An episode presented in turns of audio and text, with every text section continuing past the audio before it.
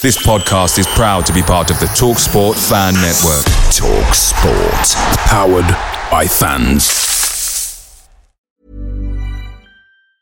And there it is. That's as good as it gets on this stage. Nissan Townstar EV strikes again. It's an unstoppable van. Unstoppable. Look, just fantastic. You can actually see the Pro Pilot technology in action. Effortless parallel parking. It moves with all the confidence that comes with a five-year warranty. And with a bench full of all-star van experts, there's real strength in depth here. That's all-star quality. Search Nissan Townstar EV and visit your local All-Star Van Centre to see for yourself. Terms and conditions apply. Five years or 100,000 miles, whichever comes first. ProPilot is an advanced driver assist technology. Driver's responsibility to stay alert, drive safely, and control vehicle at all times. The Talksport Fan Network is proudly supported by McDelivery, bringing you the food you love. McDelivery brings a top tier lineup of food right to your door. No matter the result, you'll always be winning with McDelivery. So the only thing left to say is, you in? Order now on the McDonald's app. You can also get reward points delivered too. So that ordering today means some tasty rewards for tomorrow. Only via app at participating restaurants. 18 plus. Rewards registration required. Points only on menu items. Delivery fee and terms apply. See mcdonalds.com. Thanks for downloading this podcast from Love Sport Radio. For more, go to lovesportradio.com for all the latest podcasts, news, and views. Or for more, follow us at Love Sport Radio on Twitter.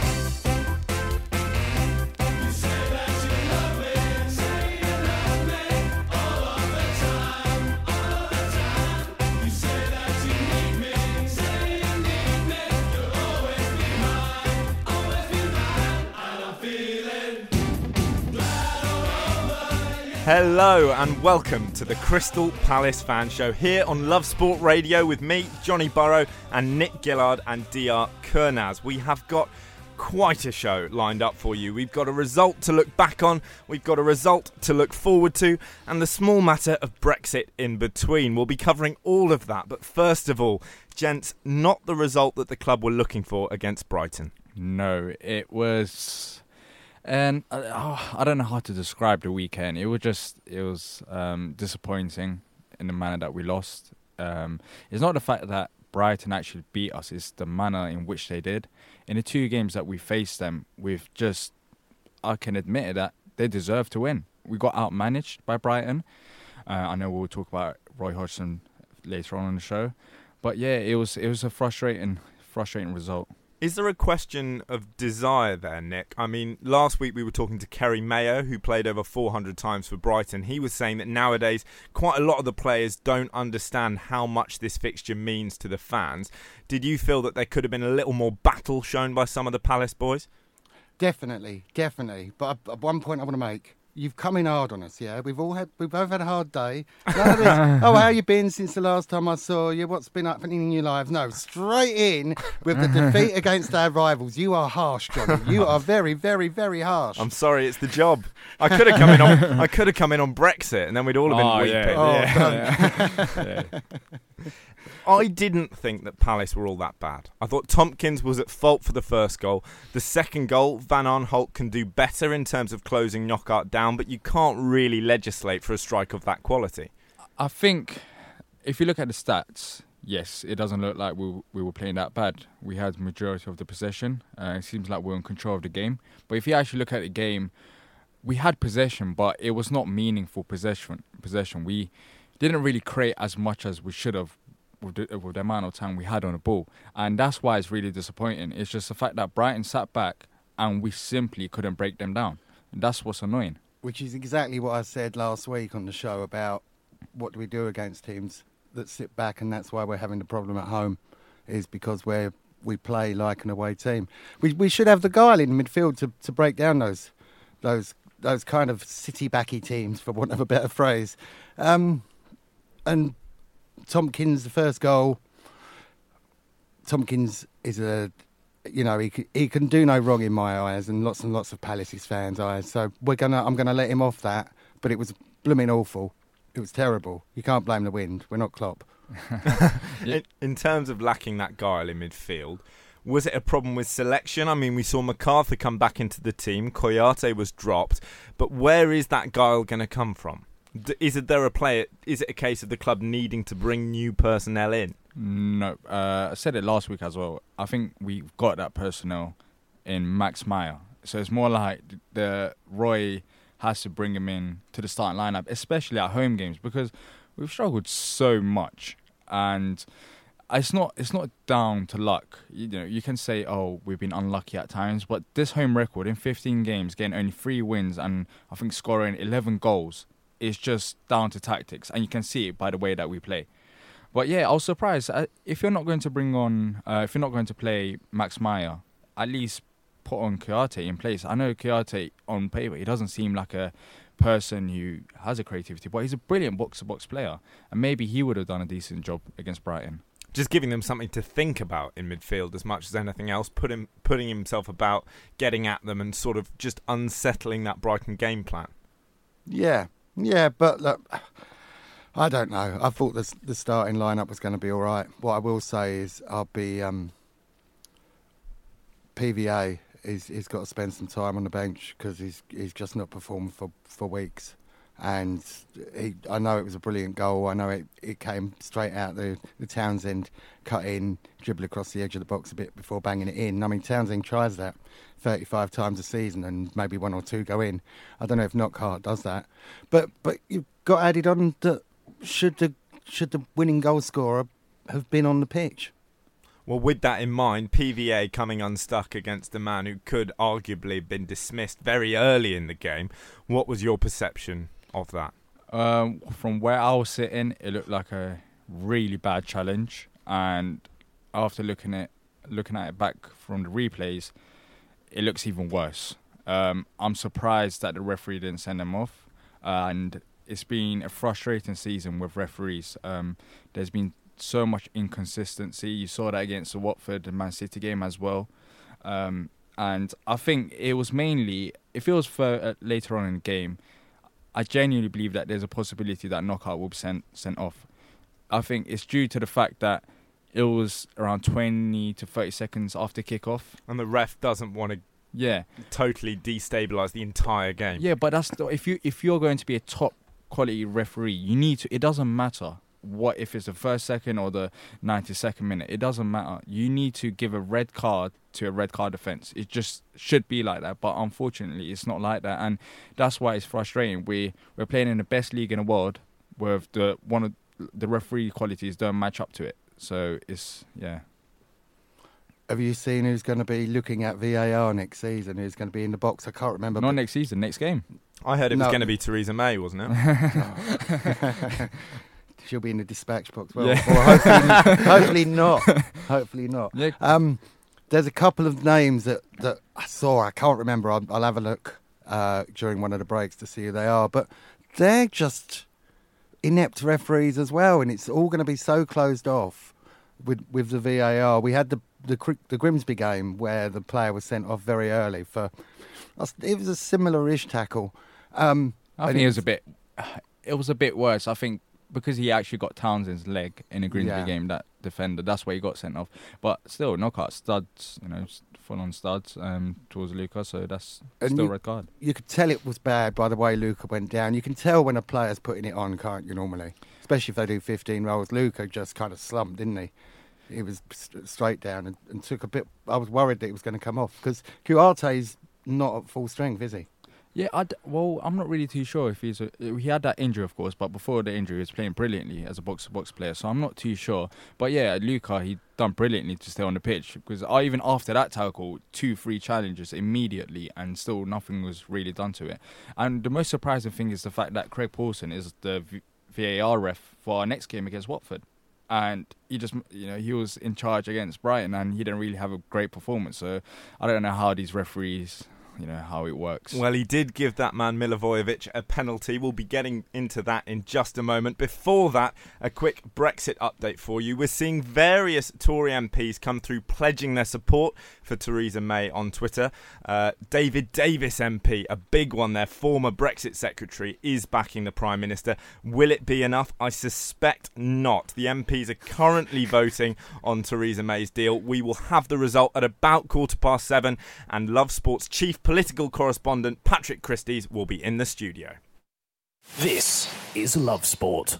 A lot has been made of the refereeing performance in the game between Crystal Palace and Brighton at the weekend. Not every decision went Palace's way, it has to be said. One that did was the penalty that was given for Milivojevic. He tucked it away with aplomb, as he always does, despite having potentially been hurt earlier in the game, as we were just discussing. With that in mind, we're talking about guile, creativity, success, if you like, from midfield. How important is the Serbian for Palace? He's very important um, start of the season, he didn't really have a great start. Um, I think it was mainly due to the World Cup, and he had issues off the pitch, which I think impacted his play. But as the season went on, he just returned back to his old self, and he's the vital part. He's one of the first names in the team sheet every week after probably after Wilf and yeah other players. He just he's the heart of the team. He's the captain, and against Brighton, no one really had a brilliant game, but he was one of the better ones out of the out of the game. Yeah, again, people bemoan the loss of Mile Jedinak, but I, I think he's definitely a step up from Mile, and I'd, I'd have Mile back in the team. Yeah, I think in it's a jiffy. Yeah, I think he's a step a step up due to his actual football footballing t- like um, abilities. Yeah. because Mile he had that He had Passion. heart. yeah a passion. He had leader. the passion, heart. But when he actually came to football, I don't think he was as technically gifted as Luca is. Here's Which- one then. But Mile Jedinak was taking some pens, has a very good penalty record at both domestic and international level. Mm. Milivojevic takes them now. He keeps tucking them away. Yeah. Were Jedinak to come back into the side, who takes the spot kicks? Not Benteke. yeah, no Benteke. I don't. I honestly don't. I don't mind both of them taking it. To be fair, but yeah, um, yeah, I'll, I'll go. I'll go with Luca. I think Luca. Yeah. yeah. Luca's. Luca's. You know, he's had some good penalties. Mile's passed it. Um, I don't. Yeah. I, I don't know what happened with Mile. I, there were some rumours of falling out with with um, Pardew. Yeah, who didn't um, fall out? because Pard, you know, Freedman uh, said to us on an in, we, we managed to get a, an exclusive interview with Freedman um, just before he took the Palace job, uh, sporting director. Not over there. I'm pointing. I don't know why I'm pointing. Um, Weird you say that, Nick, because he's actually walking through the door. and um, he was saying that he tried to build a team of leaders, so everybody was a leader. So the players he brought in, like Jedinak, and we had Delaney. Who else did uh, Freedman bring in during during that spell that um, Holloway nearly ruined by only just about scraping us up? Anyway, but yeah, so Pardew, we lost a lot of the leader players and the ones that had the personality around the dressing room. Um, I think Luca can bring that up, as well as um, Sakho's another personality. Both well, both Sakhos would would engender that team spirit, which is weird because he wasn't there on on Saturday Yeah. because What- we weren't up for a game against our bitter rivals. Well, the other thing that wasn't there on Saturday was incisiveness. One criticism that we've seen, particularly of Maurizio Sarri's Chelsea, is that they keep the ball very well, but they don't do a lot with it, and that seemed to be the case for Palace at the weekend. Yeah, we didn't do, that's why I'm. That's why I want Max Meyer to come into the starting lineup at least at home games because he's the one player when you look at our bench. You know, he has a creativity. He's he has good footwork, and I'm not. I feel like some Palace fans do overrate Max Meyer. They do think he's some kind of Iniesta. I don't personally think he's. You know, he has We've- the pass. Yeah, he has the, all the passing techniques. We thought Johnny Williams was in Iniesta. Yeah, Come on. yeah, exactly. That's what I'm saying. I feel like certain Palace fans do overrate Max Meyer. I, I do think he's a solid player, and due to his footwork and just his IQ, footballing IQ, I feel like he'll be a good fit for us. Because on on Saturday we just had the ball, but we just kept lumping it over the top because no one would come and collect it, and Brighton just done a brilliant job. So yeah, A quick Brexit update for you, gentlemen. We're hearing that one Tory MP who was in cliched style voting in black tie remarked with a wry smile, This is what they were wearing on the Titanic. Could that set the tone for the evening? We should have an official result in the next 10 minutes, and we're hearing from Love Sport sources that May has lost massively. Of course, the last time round we saw a vote on May's deal, she lost by 230 votes. That was a record. Rumours earlier in the afternoon suggested it would be around the 150 vote mark. Interesting to see whether it's above or below that, and we will have the latest updates for you as they come in. From one confusing situation to another with Max Meyer and the extent to which he's rated or not rated by Palace fans. Do you think this is a question of reputation? I mean, we touched last week on the fact that this is a man who, since the age of 16, 17, has been rated as this great footballing hope, not just domestically, but for Palace, for Palace, for, for Germany as well, not just domestically, but for Palace.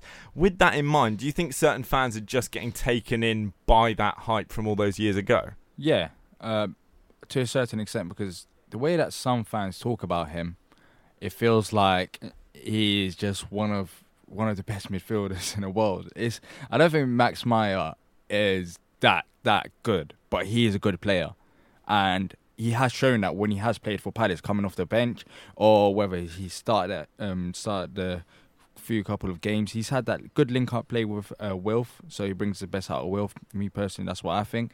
So yeah, I think um, that plays a part coming from Germany. You know, a foreign player, and he's still fairly young, and he had this all um, high, you know, high hopes of him being one of the best players, you know, in the future. So I think that plays a part towards Palace fans thinking of him as well. But yeah, I'm not too sure. What do you think, Nick?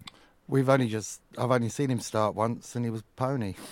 That's the problem. No, he start. Yeah, it, it feels like that, but I think he started more than once. Yeah, Yeah, I'd, I'd, I'd imagine he's starting on Saturday. I'd, I'd like to see him start on Saturday. Yeah, I I have zero hope. Right, The way it's gone on this season, we've had worse periods, and Roy still hasn't really gave him a good run. I, I doubt he starts. If everyone's fit, Roy just I don't know what. I think what we talked about, it's mainly due to trust. That's the only reason, really, because when he has come on the pitch and he's done a decent job, so I don't know. It's a funny one. So you think that Roy should perhaps persevere with Meyer rather than looking outside the club? I mean, we're hearing from you that Meyer's the solution, but also that he perhaps isn't trusted by the fans or the manager. With that in mind, how much time do you give him?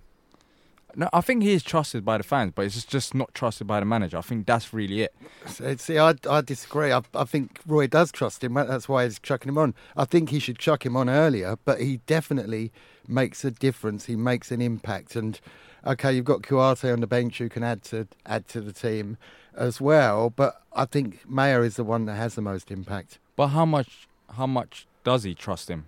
That's another question because you're saying that you trust him, but if he trusted him more uh, on the same level as James McArthur and Jeffrey Schlupp, where earlier on in the season where both of them were struggling and still playing, then I think Max Meyer will start ahead of them. But it's clear that Roy doesn't trust him as much as uh, he does with other midfielders like them to. Or does he feel he's not suited to the way that he wants to play as much?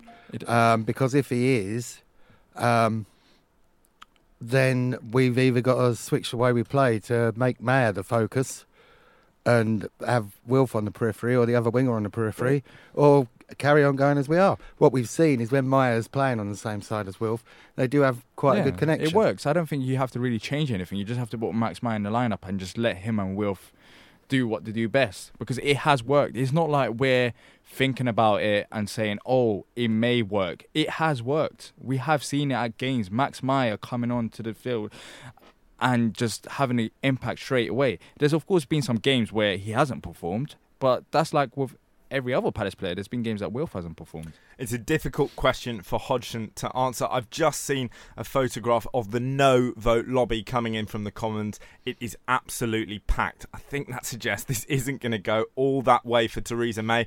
Coming up, we should have the result for you imminently. This is Love Sport. You are listening to the Crystal Palace fan show here on Love Sport Radio, but for once on such an Eagles focused show, we're turning our attention firmly to the Commons. We're hearing that Theresa May has just walked into the Commons with what looks like a typed up speech with her. What could that mean? I'm delighted to say Hello. we're joined in the studio by Patrick Christys Love Sport Radio's chief political correspondent. Patrick, we've already heard that the DUP are rejecting this Yeah. deal.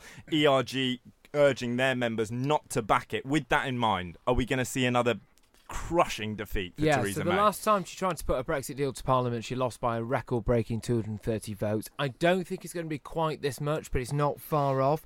We're hearing at the minute that the numbers aren't quite in yet, but basically the chamber was full with no votes, unless they have just come in. Johnny? The latest news is that it's apparently dreadful, significant well, this numbers. is it. So this is what we're getting at the minute, which is significant numbers lost. She is in Commons at the minute with a speech prepared. What what happens if she's defeated even more than she was last time? I don't think that's going to happen, but uh, you could argue it could lead to a resignation, a general election, or a second referendum. We've got the numbers through, so voting on May's did amendment. There you go. Yes, yes, yes is Oh, 242. it didn't happen. No Sorry. is 391. That's a majority of 149. Obviously, Okay. 150 was the number we were seeing touted this afternoon as the figure. She's not done a Usain Bolt and broken her own record, but this is still a Yeah. really bad evening for Theresa um, May. Absolutely. The question is, what happens now? Does she go general election? I'm not sure what that means at the minute because Labour haven't got a policy. They're going to have to try and figure that out. The Tories, they're not going to go and campaign for her, are they? Because they Yeah. disagree with her. So, what would a general election solve? Second referendum could solve things for her if she does a choice between her deal and no deal, because that would force Brexiteers to back her deal. Very dangerous times at the minute politically. Uh, I, either way, her credibility is shot. looking beyond Theresa May and thinking about the nation more broadly for a moment, where does that leave us? Theresa May is in trouble, but people will be looking at this result and going, well, the the deal's been voted down. Does that mean that we're closer to a no deal Brexit, or are we in fact closer to no Brexit at all? Well, tomorrow Parliament votes on whether or not to take no deal off the table, right? But that has got to be ratified by the EU, so still a bit up in the air. No matter which way you look at it, at the minute, most people are going to look at this and go, our vote has not been respected. And that is an issue. It's a massive issue for Theresa May. She can't get around that. Juncker last night said, and I paraphrase, that this is your last chance. Yeah. You can't come back to us. No did he mean third it? chances. He Did he mean it? Or yes, he, I, or do you I think, think he probably did. I think we're in a situation now where we either pretty much do no deal or remain. Those are our two options. A little bit like politics in Britain anyway, it's now at the absolute extremes of both of those things. So, so what if there was a general election? I know uh, Keir Starmer and uh, Corbyn have said that you know Labour have been talking to the EU. They agree on a lot of things. Could it be there'd be a general Right. election, a Labour? One, thing very quickly, that's a lie purely because Jeremy Corbyn is one of the most strong Brexiteers in Parliament. But- He's voted, he- he- but he's changed. This he's the now he's now decided that he wants to back a second referendum. So I would take it with a pinch of salt when Jeremy Corbyn says, "Oh, you know, we're now in agreement with the EU." You haven't been for the last Well, thirty-eight but, years. But Jeremy. this is the thing with Corbyn, right? We know that he personally is actually he's not a Brexiter. Yeah, he's a big He is. Eurosceptic, but Well, when when he was asked that this afternoon, he his his words. I can't remember who it was. It was a Tory MP. He basically said, Walden, "I'm he said- very disappointed Yeah, in oh you." oh dear. Right, yeah, But- oh exactly. dear. But this is the point. Actually, for the first time since this whole sorry mess started, Jeremy Corbyn has stopped just promoting his own view, and I think mm. he's probably recognised that politically, the sensible thing Yeah. for him now is to take a different tact. Yeah, exactly. So basically, this margin of 149, it leaves us in limbo because she either now carries on and has another crack and goes, okay, right, we'll try and have a third go at this, which I don't think is going to work personally.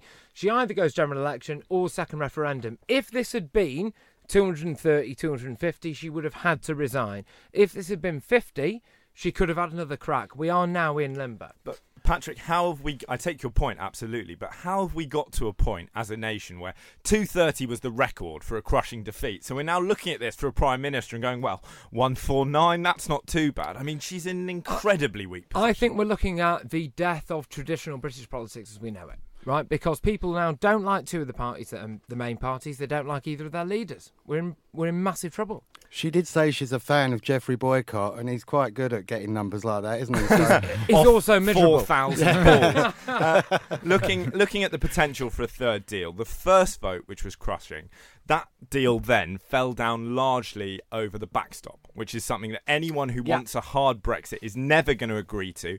Anyone who's perhaps more on the Remain side recognises is the necessity for a sensible Brexit to keep a stable Ireland. With that in mind, this deal sort of got closer to minimising the influence of the backstop, didn't do enough for the Yeah. likes of the ERG.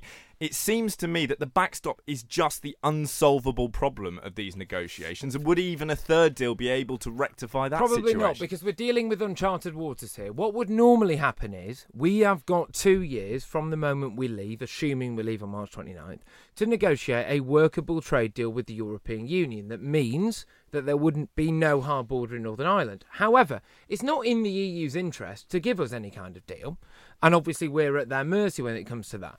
So just the simple rhetoric of we will do our best to make sure you have a deal two years from March 29th isn't good enough and isn't going to work. So the reality is that we probably would end up with a hard border. That's just the fact. In terms of the very latest coming out of the House of Commons, Theresa May has just said that she will personally vote against a no deal Brexit. She says she's conscious of the potential damage, those are her words, that leaving the EU without a deal would do. With that in mind, where her deal has failed, no deal is now very much on the table, could be very much off the table by this time tomorrow. Mm. Do you think that a no deal Brexit would be a genuine disaster for the nation? I personally do not. I think it would be a very tricky period, but after which we would sort ourselves out because we do have a ready made economy in the shape of the Commonwealth that's there. We do have, in my opinion, the ability as a nation. We've got some of the brightest people. There's some in the studio as we But speak. they're not in Parliament. Some of the brightest people. They're all in this room. Get us in there, lad. exactly.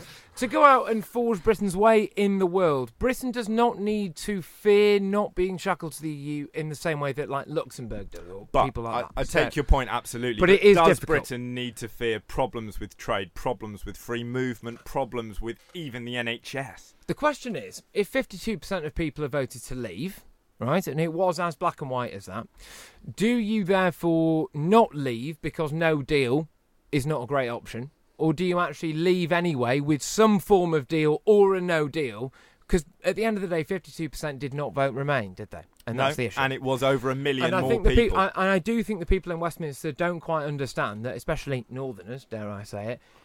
No matter which way you dress this up, people will look at this as that their vote has not been respected, and that could have massively damaging consequences for years to come. You- but you've also got some of the 48% who will say, well, actually, there was collusion, there were lies from There was both sides. potential But- but- illegality. Potential Yeah. illegality. You're right. The Parliament being sovereign, their job is to do the best for the nation. They You are, are not right. delegates. You are right. All I am saying is the cold hard reality of it is this is how it will look to Yes, yeah, I- I- swathes I- of it. I and, completely and agree. if, if that means that they will never vote again, for a lot of people, the only time in their life they have ever voted wrongly, but the only time they have ever voted was in this referendum. Now, And if- the, if, uh, the the class council and if, as well. and- yeah, and if the result isn't respected, they will never vote again. Their kids will never vote again. Those kids will probably never vote again as well. And it, it just becomes a, a situation that's quite bad for democracy. But on the other side, you'll have people who never voted before and will continue to vote because they see it as a democratic way to, Yep. to get their will. Important to stress that people can vote, people cannot vote. That is, of course, entirely their decision. Beyond just the support for democracy, if this initial result of leave isn't upheld, that could just, in pragmatic present terms, be catastrophic. We could see riots, we could see protests. The people of Britain are not going to be happy with it. Yeah, so I spoke to people that are involved in the Gilets jaunes riots in France. They're campaigning against various issues in France. They cannot, and they kind of laugh about it, they can't understand how British people aren't on the streets because it's not really in our nature. It's not really in our nature to go and protest or certainly be violent about it. I obviously would massively condemn any kind of violent interaction. But of- you wouldn't. of a You haven't already ordered your high vis. I've uh, well, I've always had one in the in the attic. You've got a pink you know what I one, mean? haven't you? Yeah, you know me, mate. You know me. Look, I think there is an issue of civil unrest. There is an issue issue that people will feel that politicians have stifled their rights to democracy, and we we can't get around that. For right or wrong, that is how some people will feel. And the other side is you'll still have people who say, well, these politicians have ignored all the illegality. If, And- only, Of if only we had a time machine. course. And with, with that, we will always have Remain voters, myself included, recapitulating Nigel Farage's line before the referendum that if this is something close, like Mm. 48 52, it will be unfinished business. Somewhere we need an answer. Patrick, just before you leave us, Yep. Theresa May certainly hasn't sprung into action in terms of calling a general election. It's not looking overly likely, but if that were to happen, could that solve the problem? No, not a general election, because at a general election, a Prime Minister needs her MPs to campaign for her. Now, what we've just seen from this vote tonight is that a lot of them are in open revolt, so that would not happen. Labour also would need a clear Brexit policy to stand on at a general election. Their policy is we hope to negotiate a better deal. It isn't anything crystallised, so I don't see how a general election solves anything. Wonderful. Well, that was the voice of Patrick Christys. We can we'll, we'll carry on touching on it through the show, Nick. Well, If you don't on. say from the Palace of Westminster to Crystal Palace, you need firing. That's what I was going to say. So we, I, I, I would just like to put on record because I suspect my boss is listening. We've gone from the Palace of Westminster to Crystal Palace.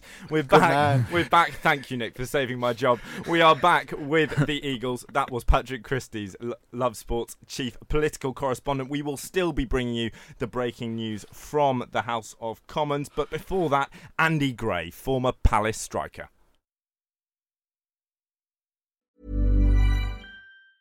And there it is. That's as good as it gets on this stage. Nissan Townstar EV strikes again. It's an unstoppable van. Unstoppable. Look, Just fantastic! You can actually see the Pro Pilot technology in action. Effortless parallel parking. It moves with all the confidence that comes with a five-year warranty. And with a bench full of all star van experts, there's real strength in depth here. That's all-star quality. Search Nissan Townstar EV and visit your local All Star Van Centre to see for yourself. Terms and conditions apply. Five years or 100,000 miles, whichever comes first. ProPilot is an advanced driver assist technology. Driver's responsibility to stay alert, drive safely, and control vehicle at all times. Away days are great, but there's nothing quite like playing at home. The same goes for McDonald's. Maximise your home ground advantage with McDelivery. You in? Order now on the McDonald's app. At participating restaurants, 18 plus, serving times, delivery fee, and terms apply. See McDonald's.com. This is Love Sport. You are listening to the Crystal Palace fan show rather than the Brexit fan show here on Love Sport Radio. I can confirm that the chanting you heard there in your short ad break was from the Valley rather than the Houses of Parliament. Uh, the latest from that, just quickly, we're hearing that May faces an unenviable choice. If she chooses to extend Article 50, the EU will, of course, want to know what they're supposed to do with that extension. Jeremy Corbyn has, has his say. He said what I think we all expected. It's time for a general election. Just to wrap up on that, well, before we Please. go back to Palace, what I'd love May to do is call in a general election, say we're taking part in the European elections, have another referendum, have another Scottish independence referendum, and have a Welsh independence referendum all on the same day, and then we can get it over and done with by the summer holidays. and sign an attacking midfielder for Palace. Yes. She is Wonder Woman. Back to the Eagles, of course. Van Aanholt. We touched on him that he perhaps hasn't been performing at his highest level recently. He's often thought of as a fullback or rather a wingback who's better in the attacking side of his role than the defensive. Do you think when he's got his back to the wall he can be something of a liability? Well, earlier on in the season, he wasn't playing as bad as he's playing right now. I don't know if it's if it's just a dip in form. I'm not too sure what it, what it is. Um, it could be potentially that there's not enough competition. Um, because when you look at left back positions, you got Papa Souaré, who's in out injured. You got Jeffrey Schlupp, who used to be a left back, but now Roy doesn't see him as a left back.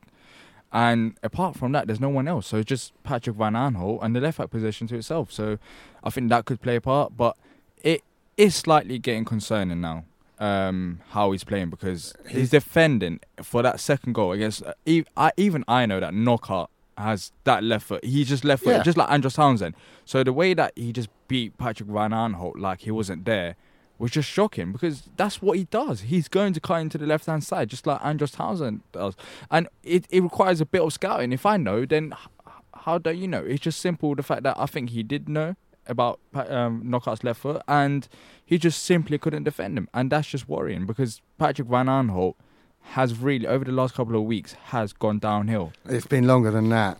I don't. I It's don't been know. longer than that. It's been masked by the goals in the same way that I suppose Schlupp has been masked by his crosses and goals with with with what he's doing in between that. That said, you, you mentioned Schlupp being a, a left back. I'd start him there. No, I, you. What, No, I, I, I said tell you. I'll tell you why. Because I think PVA thinks he's got that position, yeah, but um, and he's been been. He didn't he have a row on pitch? Well, not not not a big falling out, but didn't he have a row with um, Mamadou over P- something? PVA has rows with so many players. He's had row with Luke as well. I remember that. He's had a row with Will. It's it's I don't. It's just who PVA is. It's just on the pitch you get heated up. But you say that um, put Jeffrey Schlupp at left back, but we done that against United for a couple of minutes when PVA got subbed off and put Jeffrey Schlupp at left back. And look what happened. he The hadn't first- even jogged into position there. Yeah, oh, no. sorry, Johnny's here. Sorry, Johnny. Carried away. In case you're just joining us, we are of course debating the big debate this evening. Really, is Patrick Van Aanholt's merit as a left-sided defender? The second secondary debate is the one that took place in the House of Commons about our future as a nation with Brexit. The results in terms of the votes for Theresa May's amended Brexit deal: 242 supported that deal, 391 voted against it. That's a majority of 149 for the nay. She's under serious pressure. Vince Cable, Lib Dem leader, has just come out and said that he can't identify a case since the American War of Independence when a prime minister has been twice defeated and continued with the same policy. that Monty Python character. It's only a scratch. It's only a scratch. She's carrying on. She's lost an arm, but on we go. Talking of people trying the same thing repeatedly without it quite working, even if Van Aanholt didn't know about Knockaert's left foot, the fundamental basics of playing as a fullback is in that situation you show the winger the line. Why has he not at least attempted that? That's I honestly don't know why he hasn't. He should. That's why it's getting concerning now. At first, it was just like, all right, he's not playing that good, but now it, as the weeks go on, he gets it get his performance get worse and worse and worse. And I I don't like picking individual players like and just criticizing them all out. But there's there's nothing I can. He, he has been playing below par for so long, and we haven't got any competition. Well, this is what you say, Dia. There is no competition. So, with that in mind, what's the solution until the likes of Souaré are back from injury? Is it just a case of having to persevere with Van Aanholt? Do you try a centre back playing on that left wing back role? That would be dangerous, wouldn't it? Well, we've got two other options, um, but I don't see Roy using them. One is playing Joe Ward as a left back. Um, I think it was under Pardew that Wa- Joe Ward played left back and Martin played Martin Kelly played right back. So that's an option. Uh, another option is I don't think many uh, many Palace fans know about this is the fact that Jairo Riedewald I think don't don't quote me on this, but I think played left back earlier on in his career at Ajax. Yeah, so the situation with Riedewald is he's a classic Ajax player, came through that academy, and with that Johan Cruyff legacy of total football, he's very good with both feet, he's very assured playing across the park. He's played left back, but my only concern there would be Palace's system asks quite a lot of its fullbacks Yeah. in terms of getting forward. Yeah. With someone who's naturally a centre half, to ask them not just to defend the left, but attack up that side as well, particularly for someone like Riedewald, who's not getting all that much football, that might be a big ask. Yeah, that's the only downside. I don't. I can't even imagine Riedewald attacking through that left hand side. That's just scary to think about. Like, I, yeah. So that's the only concern. But if I don't know if worse comes to worse, that's still an option. I'm just putting it out there as an option, not that so- something that I would want. But, well, let's touch on Riedewald because he was someone who came to the club with a massive reputation. Similarly to Max Meyer, he's someone who, as a kid, was really highly rated, the sort of Matthijs de Ligt even of his time. Why hasn't it worked out? Was it just that ill-fated De Boer spell as boss? Well, the De Boer spell. I feel I feel like if De Boer was at a club uh, for a longer period of time, we'd have seen more of Jairo Riedewald. I feel like he's a De Boer type of player. As you said, he's. Would, you would know- you have carried on going? What? I wouldn't have seen it. I'd have stopped going if I had to. But I've yeah, but uh, yeah, yeah. yeah, We've only seen how many games did, was De Boer in charge? So Four, Four. at home, I think it was. Yeah, something like he's that, Doing, yeah. He's doing well in America, isn't he? and yeah, he's doing well. He's doing exactly exactly the exactly same as the same thing. as Palace. Yeah, So, sounds like Theresa May. Try, try Try the same. What we're conceding goals? No, just yeah. play the yeah, same play team. the It will change. Yeah, um, I don't know. I feel like um, under Roy, Roy just Roy and, and the coaching staff. I don't think they like his attitude. I, I- think there was something out there earlier on in the season, something some- something about Jairo Riedewald's attitude, and and I think that's pretty much it. He's just writ written off uh, their books, and I was ju- I was surprised that he stayed at the club. I thought he would have been sold or Yeah, gone out I- on loan in January, but he managed to stay. So I don't know what's going on. Only 12 appearances in the Premier League, but perhaps he is in Roy Hodgson's plans. If you've just joined us, big, big news, of course, from the Houses of Parliament.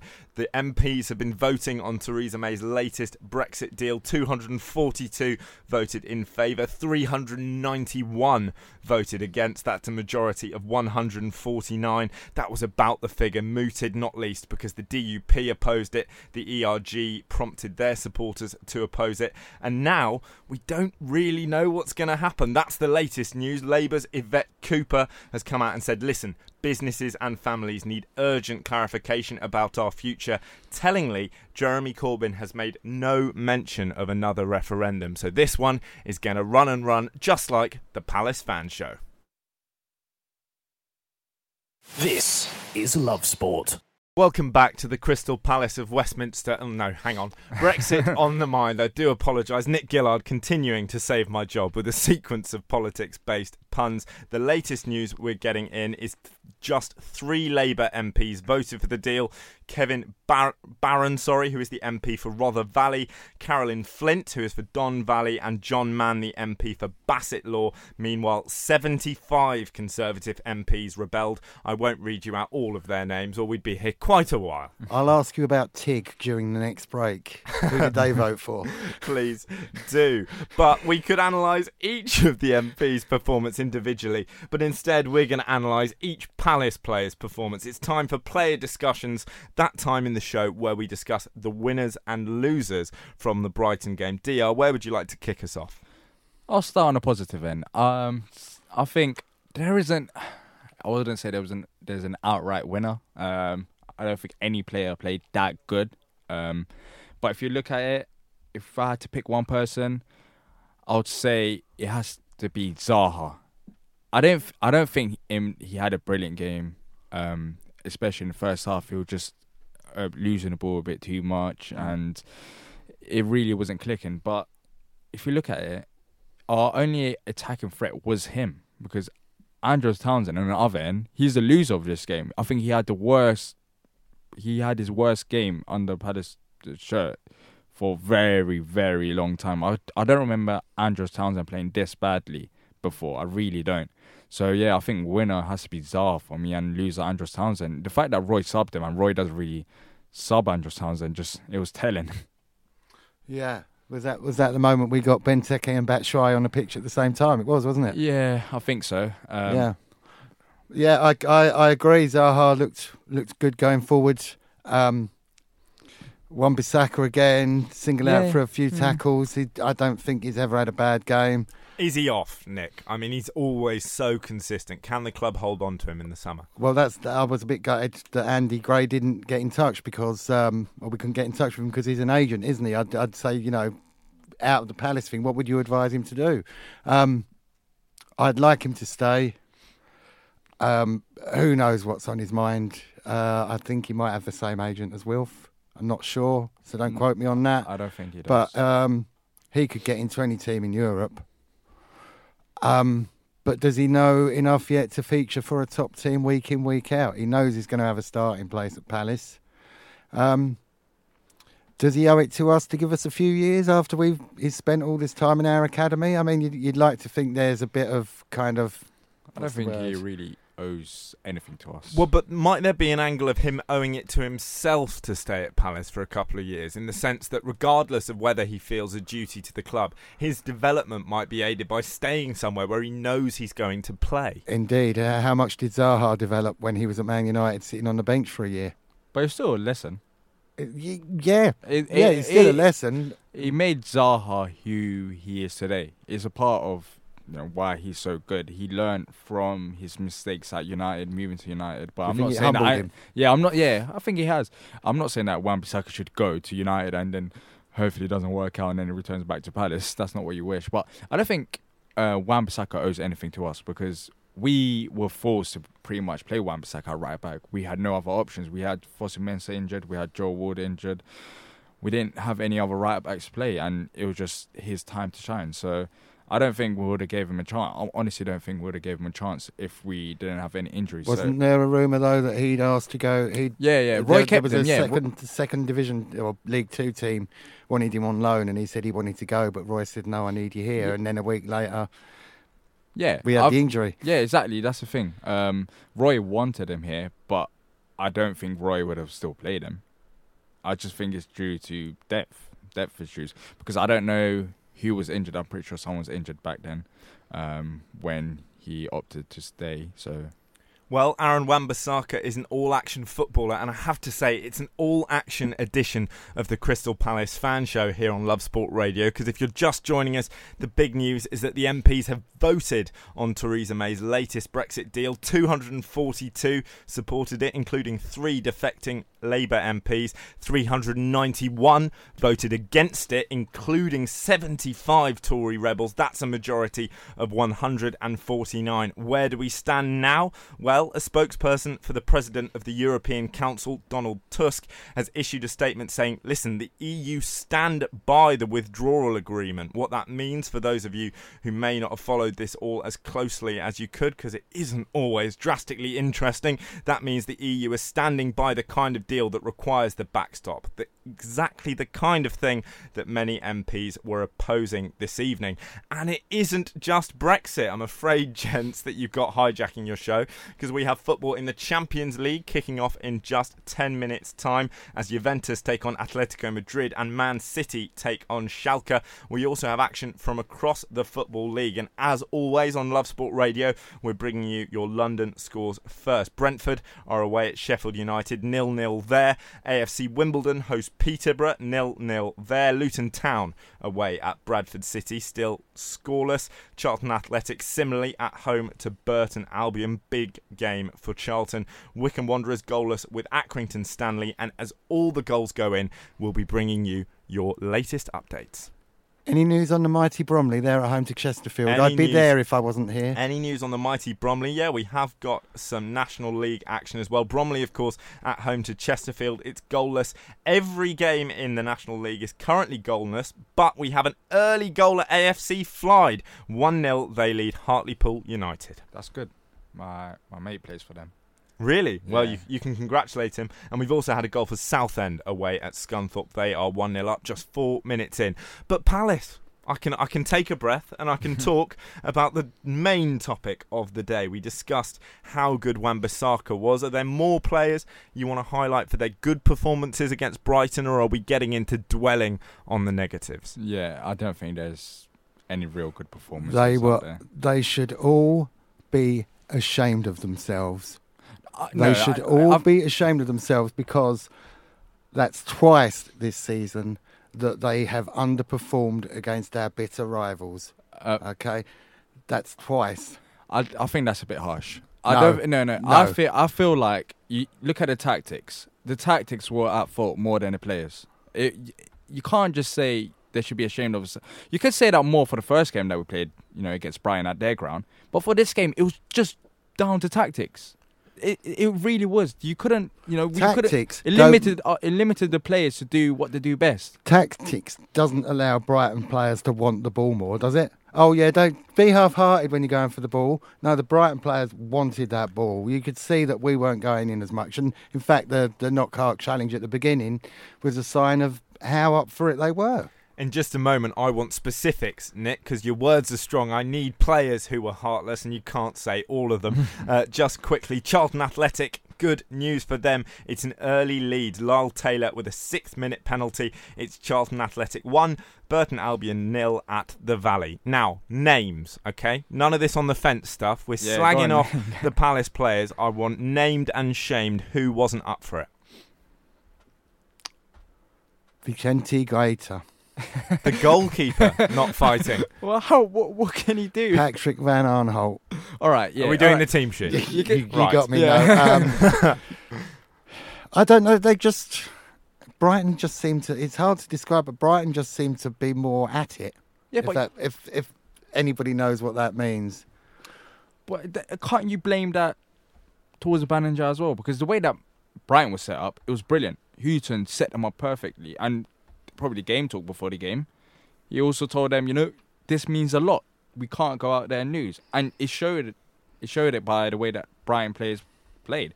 But it seems like the way we went out, it was. Um, I wouldn't say the effort wasn't matched with Brighton. It's just Brighton were just a bit more aggressive. We were, we were playing more smart. There's no point going out there and just getting yellow cards for dumb reasons. Okay, I take your point absolutely, but in terms of that lack of fight from Palace, if what Nick's saying is that pretty much every player on the park was guilty of that, does the responsibility then fall at the door of the manager, Roy Hodgson? That's what I'm thinking, but I don't want. I don't want to go and criticize Roy because there's been so many fans that's gone all of a sudden Roy out Well, no, listen, you, after this game. we, Yeah, I we think- needn't be that strong. You can think that Roy's doing a good job, but that he isn't perhaps getting the players fired up in the way that he might. Yeah, I think that could play a part due to how Brighton started the game and how the players went out there. It seemed like Brighton, you can see by the celebrations, this meant a lot to Brighton. And I'm surprised because they've got some players that's been there for a long time that understands the derby. But I thought Wilf would, you know, Wilf and other players that has also been at the club and played a couple of games against Brighton feel like they'll be more fired up. I don't know. It's it's, It's- weird. It's, it's more the home form that's worrying, though. I mean, I know we're going to, after the news and stuff, we're going to come on to season ticket prices and how fans feel about that with in relation to, to home performances this season. But we haven't been very good at home Mm. at all, considering how many games we won? Four? Three. Three at home. Oh, I'm thinking of the cup as well. Yeah, three and fifteen. Three and 15. That's, that's not very good, is it? No, you know what's more worrying? The goals. How many goals have we scored in 15 games? At home. I haven't looked at the table, but I'm going to guess at 10. No, 11. All right, not bad guess. Not bad. Yeah. Lots more to discuss on the Palace front. If you're just joining us, big political news this evening. Of course, MPs have been voting on Theresa May's latest Brexit deal in the Houses of Parliament.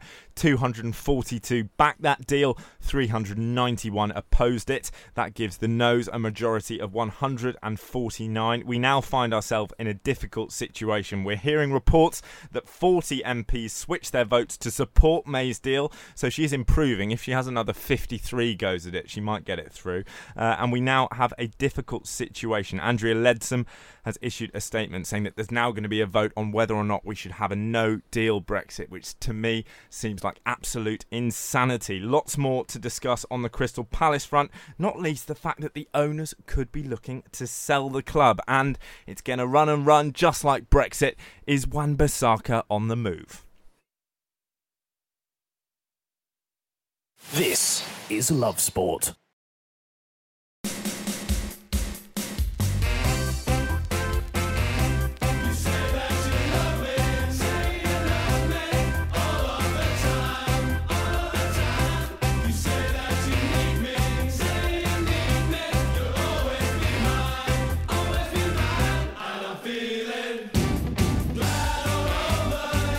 You are listening to the Crystal Palace fan show. Of course you are. It's 8 o'clock on a Monday, Tuesday night. Where else could you be? I'm Johnny Burrow. I've forgotten what day it is, what time it is, and that's because the news is still coming in from the Houses of Parliament. The MPs have been voting on Theresa May's latest, latest Brexit deal. 242 supported it, 391 opposed it, including 75 Tory rebels, a majority of 149. All the latest on that as we get it. And there is, of course, football going on around the globe. City are underway against Schalke. Still nil nil nil nil nil nil. There, Pep Guardiola leads uh, three to two, and we've got action from across the football league as well. Nil nil Sheffield United as they host Brentford. Nil nil AFC Wimbledon taking on Peterborough.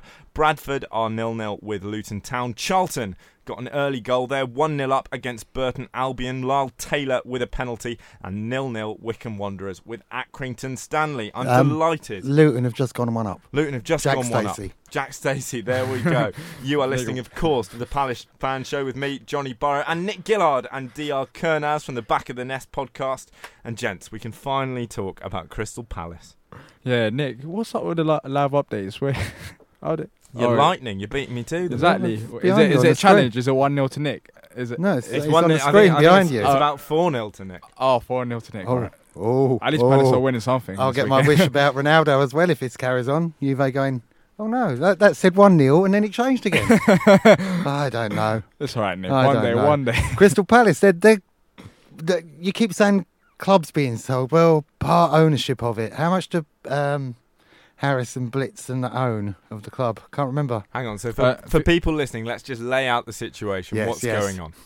Um, so yeah, the report came out earlier on in the week um, from Bloomberg suggesting that Harris and Blitz, the American owners, want out of the club. They want to sell um, their shares, and yeah, that's that's pretty much it. And people, some people don't believe it, some people do.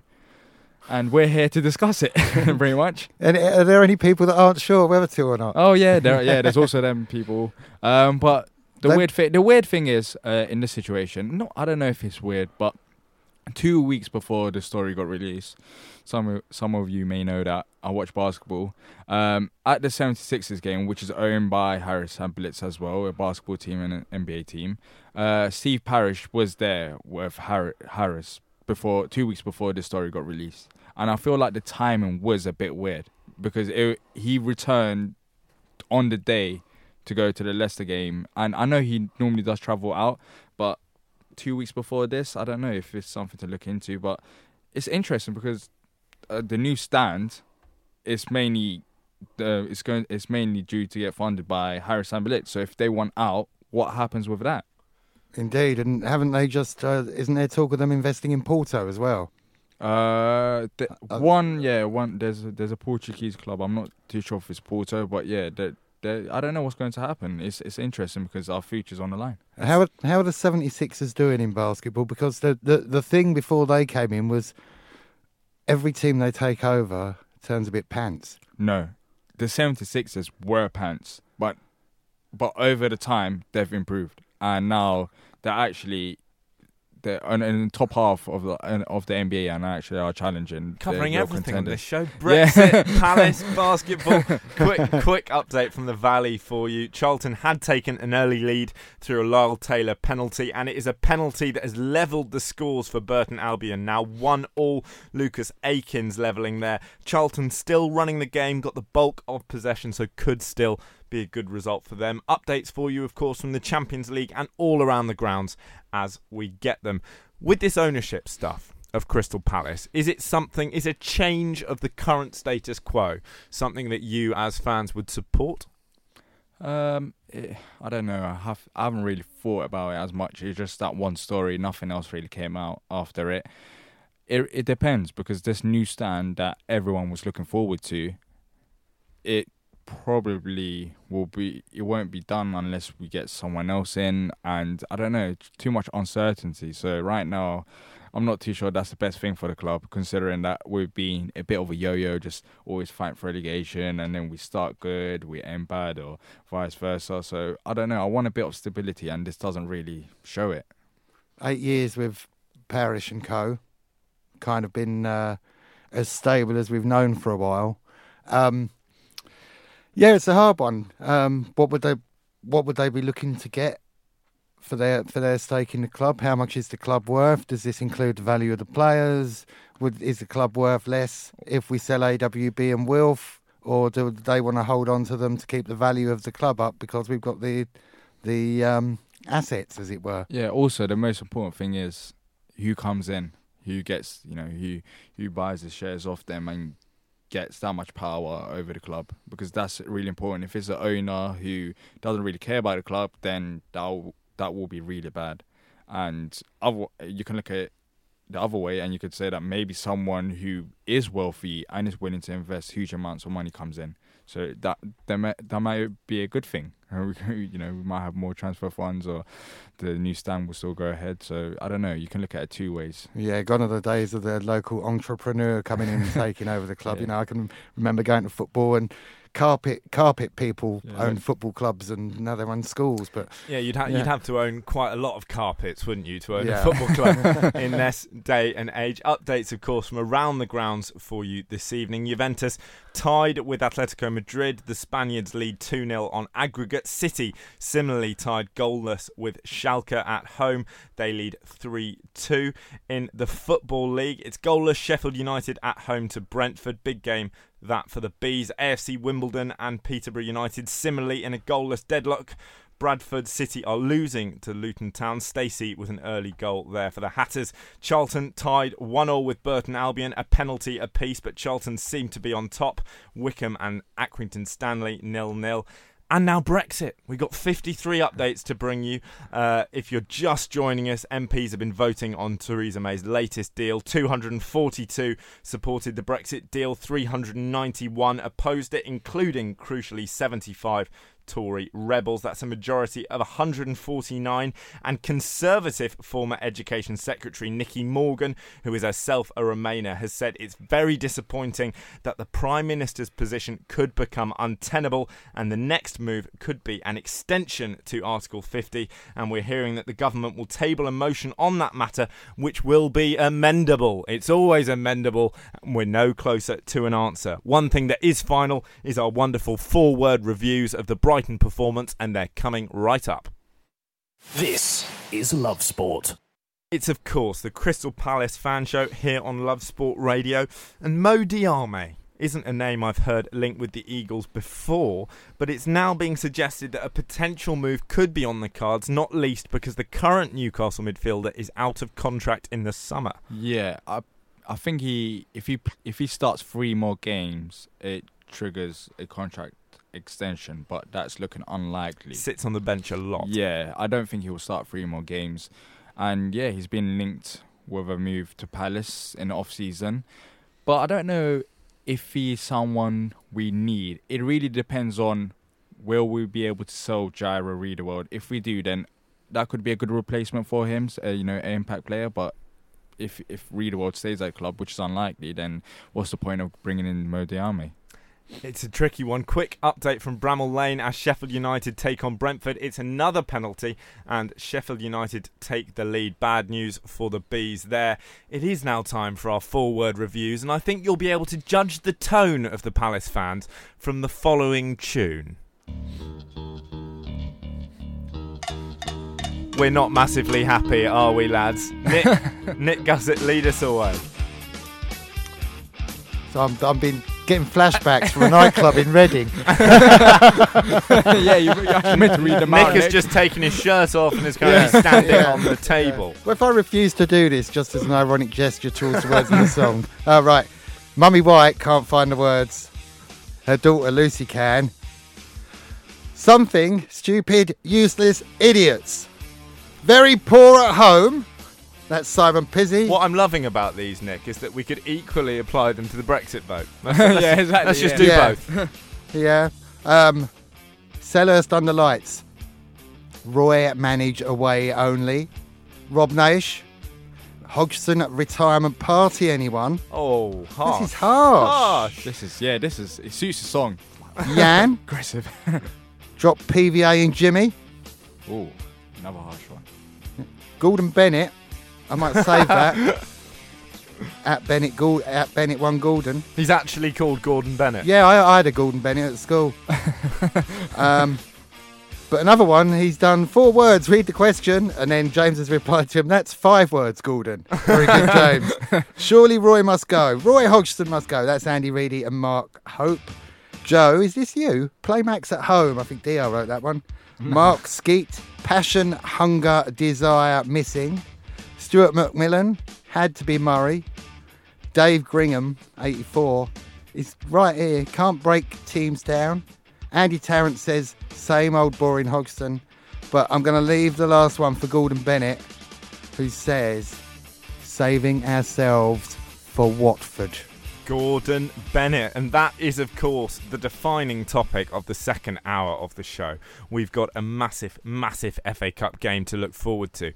Just before we touch on that, I want to pick up on one of those forward reviews uh, in the form of the one referring to Glenn Murray. Had to be Murray. Yeah. He's, of course, a man who's had spells at both Brighton and Palace, despite the two clubs being rivals. Liked by both fan bases. Was he always going to get on the score sheet? I, I, when he was playing for us and we played them in the first leg of the playoff semi final, they were shouting, let him die, let him die, let him die when he was injured. They were horrible, weren't they? At least we've got a bit of grace. Yeah. Until he started a few niggly fouls. He had a right old ding dong battle with um, Tomkins, didn't he? Yeah. They were in each other's ears all the time. But I'm not buying this love affair with Glenn Murray. I'm No. sorry, I'm just not buying it. There, after the game, he, you know, he clapped. Uh, he went around the stadium and he was showing his respect to the home fans. But it shouldn't. Do you think that respect was reciprocated, Dr? Did the fans show respect to him as well? Yes, they did because they were clapping back towards him. But I don't know. I just don't know how to feel about it. Glenn Murray, yes, he did have a great period with us, but he went back to Brighton. He's a Brighton player at the end of the day. I, it just feels weird just clapping a Brighton player off the pitch. But a after they Brighton beat player us. who's done good things for your yeah, club. they have, but he's no. It's just he's still a Brighton player. That doesn't change anything. I, I, I don't like this love affair. Uh, I don't like this love affair with a Brighton So- player. no okay. matter, I know he's done good things for us and he scored so many goals when he when he was with us. But st- he's back at Brighton. That's all that matters for me. So you're uncomfortable showing any kind of appreciation for any Brighton player? Yeah, What it if- should. What it should. What if your mate who plays for Fylde yeah, but that's gets different. picked up for Brighton? Would you? Would you? But that's different. I've known him for five to six years. I've yeah, known we've known personally. Glenn Murray for five to six years, Yeah, but and he, he we don't know him per- for us. Yeah, yeah, but we don't know him personally. Uh, my mate, you're talking about my mate. You're talking about you uh, the guy that I've known for six years. But Hang on, hang on, is hang on. different Glenn But on, Murray. on Glenn Murray, I'm, I'm quite interested by this. You're saying he plays for Brighton. Simple So- as yeah, yeah. Yeah. But with that, is what we're talking about is a suspension of respect. As in, if Glenn Murray retires or if he goes to a different club, will you go back to loving Murray? Is it just the fact that he's currently at Brighton that's Yes. causing you problems? Yes. Or so it's not the fact that he went back to Brighton at all. You'll forgive that in the longer scheme of things, but at the moment, because he's playing for your rivals against your club, no time for it. Yeah, no time for it. I don't care if he celebrates or if he doesn't celebrate. He still plays for Brighton. He's still a Brighton player. He still joined after afterwards with the celebration with the Brighton players over victory over Crystal Palace in a Brighton v Palace game. So it's just simple as that. I like after Yeah, maybe but- yeah, but right now we we can't be applauding him applauding him off the pitch, especially in a Brighton v Palace game. If he was playing for Bournemouth or something, then yeah, that's fine. But he's a Brighton player. That's that's how I see it. But we dumped him. It it doesn't matter. It it doesn't matter what happened. He still plays for Brighton. That's how I see it. It's just Dia, how- um, if if someone were to break up with their partner, and their I knew it was going this way. and, and they they did the dumping right, and Yeah. their ex partner went to a different, started going out with someone you, you didn't like. Okay, Yeah. would you blame your ex partner, or is there not a case, as Nick seems to be suggesting, that for your partner to go, well, listen, you broke up with me. I'm a free individual. I'm going to go back off with whoever I want. And if it means that I go running back into the arms of my ex who you don't like, then that's tough. You've got to handle it. It's No. just Brighton's the equivalent of him running off with Diar's mum. okay, but with with that analogy, you Yeah. you don't have to forgive it, All and. I'm sure Dia's mum, if you're listening, I'm sure you're lovely and having a lovely evening. Interesting that because I thought from our discussion last week. I'd have felt that you would have perhaps been, and I know you're not saying it's a permanent state of dislike, but I thought you'd be more positive towards him. If he'd had a really bad game, yeah. would you be feeling differently? I mean, would you be going, "Oh, Glenn Murray, lovely bloke, shame he plays for Brighton, but it was a three out of ten performance, so I'm still a fan." Um, I don't think so. He's just it, it's the fact that he plays for Brighton. That that's really it. And I that you can't tried to forgive run off with your mum. Yeah, yeah, exactly. Yeah. Thanks for telling me that. No, you put down my mood. He's, uh, Glenn Murray's your stepdad, mate. oh, I hate him. No, just- yeah, from the blood, I hate him. Um, yeah, I, yeah, I can't. I just, I mean, I just can't. I don't care who it is. You play for Brighton, it should be like that. You shouldn't like Brighton. Just like Arsenal, Tottenham. Yes. Would you, would you like a Tot- Would you like a Tottenham player? If he went, you know, Arsenal, he came to like he started at Arsenal. You know what? I think if Thierry Henry came out of retirement and turned out for Spurs up front, I think I'd still love him. I'm eighty percent of the fans or seventy percent. No, I'm sure. And by the way, if Thierry Henry ran off with my mum, it would be Yeah. a very, very different question. It's been a diverse show, it has to be Yeah. said. We've had Palace, we've had Brexit, we've had football from around the grounds, and I'm just going to bring a quick score update there in the Champions League. Still goalless. Juventus nil, Atletico Madrid nil, Manchester City nil, FC Schalke nil. We've got a big goal update though from the Valley. It is 2-1 to Charlton against Burton Albion. That could be a really big result for them as they chase promotion.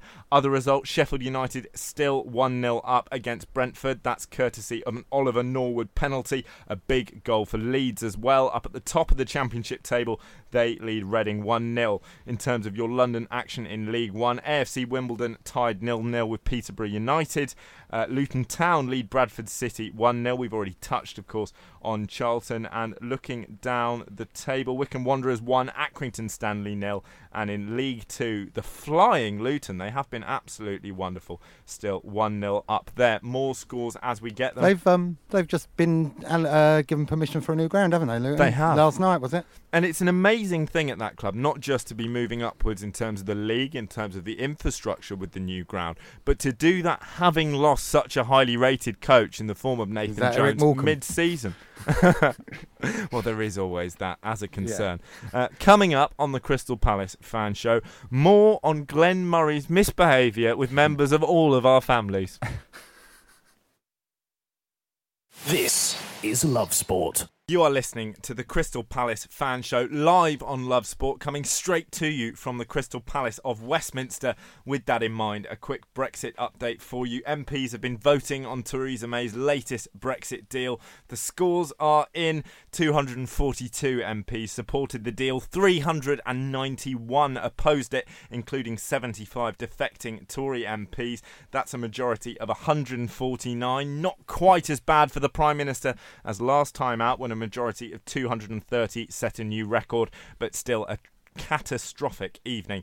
And the latest news is that there is now going to be a motion on a no deal Brexit. That's going to be voted on tomorrow. It reads that this House declines to approve leaving the European Union without a withdrawal agreement and a framework on the future relationship on the 29th March 2019 and notes that leaving without a deal remains the default in UK and EU law unless this House and the EU ratify an agreement. The arguments will continue. Many, including Paul Scully, who is a conservative Conservative MP, sorry, believe that having no deal on the table is an important lever for Britain in EU negotiations. Let's talk about Palace. And in terms of controversial news, controversial decisions, we're hearing that there could be a hike in season ticket prices ahead of next year. Yeah, Uh, it's frustrating. I think, for me personally, it doesn't really impact me a lot. Um, but if you actually look at the bigger picture, it's the fact that we've won three games at home all season long in 15 games. We've scored 11 goals. So when you look at the performances on the pitch at home, the prices don't justify in first place. But it doesn't matter. I'll go and support my club. So will the other 18,000 because the club already know that we'll renew the ticket price, uh, you know, season tickets. But the fact that they've increased the prices and it does more damage to the fans than the clubs It's just annoying. It's the fact, you know, you want the atmosphere to improve, but you're you're yet increasing the prices, which reduces the chances of the ordinary fan who cares about the club, you know, that can't afford the big prices coming to the game. It's just I find it annoying. Um, I think it, it, regardless of it being fifteen pound increase or twenty pound increase, it's not a good message to send out, you know, to the fans that you increase the price. And most of your revenue comes from TV, anyways. What do you get out of the fans? An extra couple of million or whatever. What what, benefit does that do? I just feel like it's just greedy by the club, and I'm just annoyed at it. My ticket for me and two of my kids is going to be going up by about a hundred pounds. If I get in for the early bird, I normally do it monthly to spread over, and I, I can do it that way, which is quite handy. But we want to keep local. I sound like Royston Vasey, but it's a local club. We want to keep, and it's it's a working class sport, and we don't want to price the working class out. We're already seeing a number of I don't know if they're working class or not, but double barreled surnames entering the game. I'm not saying not everybody can enter the game, but it just it doesn't seem to belong to the working class I- as it well, used well, to. Well, this is the thing. I think the issue isn't the double barrels, as we'll call them, entering the grounds. It's the fact that other people might not be able to. Yeah. And £100, Nick, as you point out, is a large amount of money. That's not an insignificant sum. And for many, that could be the difference between being able to go and watch Palace or whoever their club may be and not being able to at all. With that in mind, do you think that the club has a responsibility to subsidise tickets to make it so that the old fans who've been at the club through thick and thin, through decades and decades and decades before the Premier League became about money in the way that it has, do you think the club need to be helping those people out and saying, listen, whatever happens, wherever we go with deals with Sky and TV rights, you will have a place in the stands in your season ticket at this football club?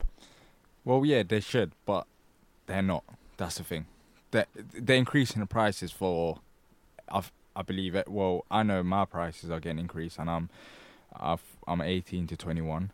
Uh, your prices they're increasing adults. I think all around whatever age group you're in, they're just increasing, and it's just annoying because the atmosphere at Selhurst has been going down by the year. well, Selhurst is not fortress anymore. I'm sorry, it simply isn't. because we're rubbish at home. Yeah, but it doesn't matter. We you still know, success on the pitch it does, brings we, out the atmosphere. we had when we got promoted. If you look at the players we had, we they were all below. They weren't Premier League players. Let's just say that Yeah, we had some very average or Championship players, but the atmosphere was still there.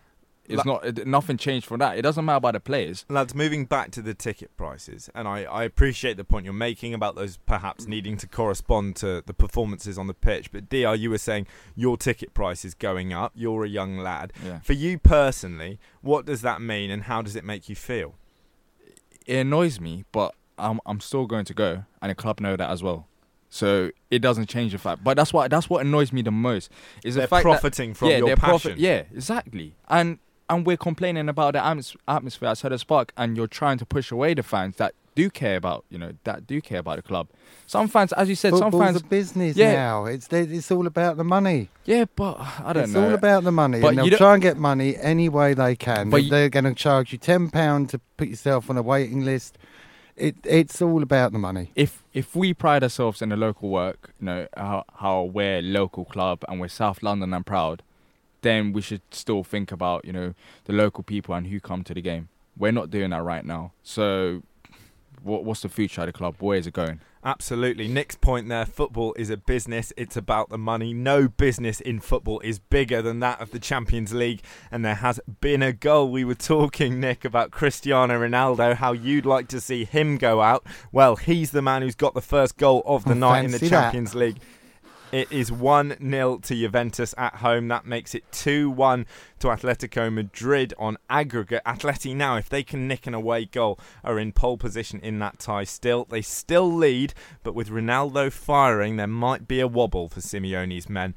Big news as well from Bramall Lane in the Championship as Sheffield United take on Brentford. Still 1 0 to the Blades there, but Gary Madine, who of course the striker, not perhaps shy of the odd feisty incident, was shown a straight red card on the 35th minute.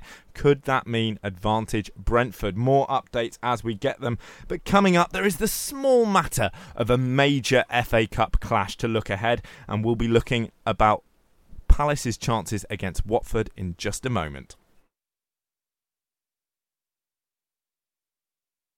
This is Love Sport. The opposition view on Love Sport. You are listening to the Crystal Palace Fan Show live here on Love Sport Radio with me, Johnny Burrow. And as you heard there, it is, of course, time for the opposition view. We'll be hearing from Andy from the Hornets Nest to give his take on the upcoming FA Cup quarter final between Palace and Watford in just a moment.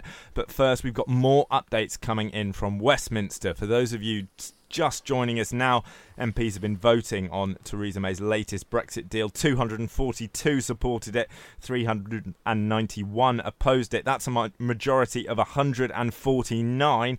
Is a no deal Brexit now looking more likely? We're hearing news that Theresa May is now saying that no deal plans for the Irish border will be released. So, how that can be dealt with can it be dealt with at all? I suspect not. But Andy from the Hornets Nest is here to talk us through how Watford are going to deal with the attacking threat posed by Crystal Palace, possibly less of a complex political issue. Andy, thank you very much for joining us. Do the Eagles scare you ahead of what is a massive game for both clubs? Yeah, hi guys. Thanks for having me on. Yeah, a bit more comfortable talking about Watford than uh, no deal Brexit.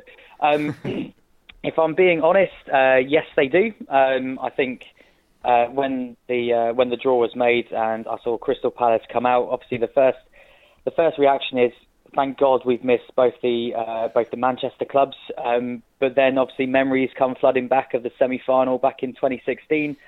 Um, and I'm just I was I was terrified because it's it's a game that I think is both um, both sides are evenly matched. It's going to be a cracking atmosphere, hopefully. Um, and I'm just, uh, well, at the time I was uh, scared of uh, visions of Palace doing one over us. Um, a little bit less scared after re- the results this weekend, I think. Um, but it should be, uh, it's going to be a really, really interesting matchup, and I'm, I'm really looking forward to it, actually. You're right, mate. Don't don't forget the playoff final as well. That was more disappointment for you at Wembley. You know, we, we, we do yeah, like to I, rub wanted, it in. Wanted to brush that one under the carpet. It's it's going to be a, a, a very tricky tricky, uh, tricky game for both teams. Uh, uh, Palace will come at you if you come at us. If you sit back, I think you'll be better off. But what what are Watford like at home, Andy? Uh, we're we're quite resolute, actually. Um, we I think you're going to see a different uh, a different sort of setup to the sides that um, played against City at the weekend. That was Obviously, we made seven changes to the side that beat Leicester the previous week, but that was just about sort of sitting back and soaking up the pressure. Whereas at home um, against yourselves, I think will be uh, it will be a starting eleven. Um, our first team with the well, aside from uh, Heurelho Gomes, will be in goal. Um, but we will we will go at you. Um, I think we're we're quite resolute at home. We we've kept uh, well We've not conceded that many in the last uh, few games at home. Um, our defence, although uh, you know a lot of fans still calling out for a couple of centre backs, um, with uh, with the defence that we've got, and you know obviously Ben Foster's been been in goal in the league. We've actually been been quite resolute. So um, it's it's going to be very tense. Uh, I think a lot depends um, kind of how you guys approach it, and if if you're going to come at us, you know we had uh, Jay on the Watford fan show on Sunday, and he was saying um, how uh, Palace fans were happy that they were drawn away from home because um, I know that your home record this season is uh, isn't great. Um, Understatement. But with mm-hmm. with with, uh, with the home advantage, um, it, I would obviously I would expect Watford to win it, but FA Cup is anything anything can happen territory, isn't it? With the with, with, the home advantage, how much advantage are you gaining by leaving lots of empty seats and not making money out of it? What what, what do you make of that? You've only given us I, half I, a stand.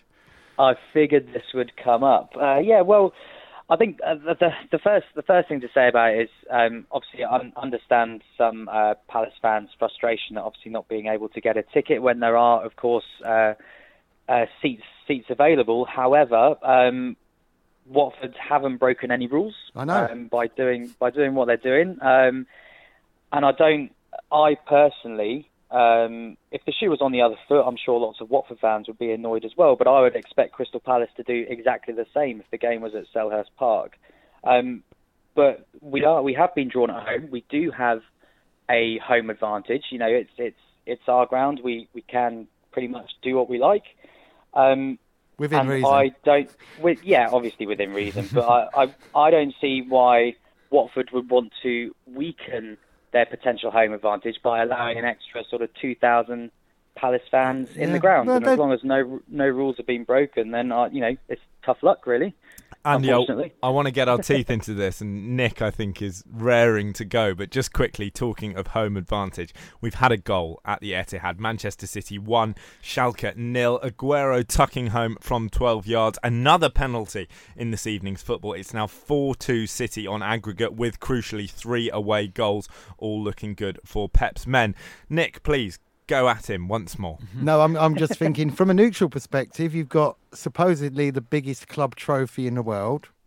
Uh, before you were on, we were talking about how football clubs are trying to make as much money as possible, so they're going to be losing a lot of revenue. But live on the telly, it's going to be shown all around the world, and you've got all those empty seats. It's not a very good advert for the game, is it? I take your point, um, but I, in all honesty, I don't think the owners of Watford care. Um, it- to, be, to be brutally honest, I don't think they're bothered about you know however however much money that would uh, that would bring in. What two thousand times whatever the price of the ticket was, 20, 18 quid, quid. Fair, fair play, 18 quid for the ticket. I thought Eight- that was really 18 good. quid. Only Reasonable. three Yeah, of them no- on yeah, sale, no, Yeah.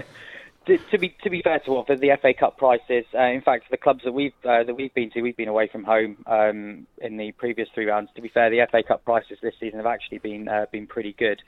Um, but I, I don't I don't think the owners the owners are fussed um, because I think they see this as a, obviously an excellent opportunity, like yourselves, to get through get through to Wembley and eye up a, a bit of silverware this season with a lot of the top teams out. Yeah. Um, and like I said, if we can lessen the noise from the away end as much as possible, uh, I think that can only be a good thing for what uh, for obviously the rest of the rest of the stadium and what happens on the pitch.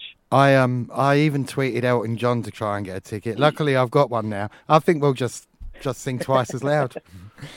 Yeah, I think Elton might be a bit stingy on the uh, on the old ticket front. I think he's a bit busy at the moment as well with his tour.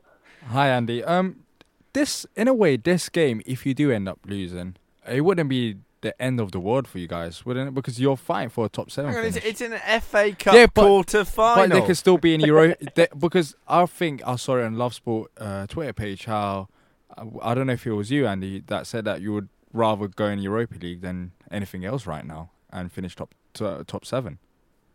Uh, so the, the the question was posed to me. I forget which show it was. Um, I was asked about whether uh, we would we would want to finish seventh because obviously we you know we saw Burnley um, started the season in Europe and look how their seasons panned out. So it was um, the offer the offer to me was you can finish seventh this season, but you finish fifteenth in the Premier League next season. And um, to be honest, I'd I'd uh, bite your hand off at, at that offer.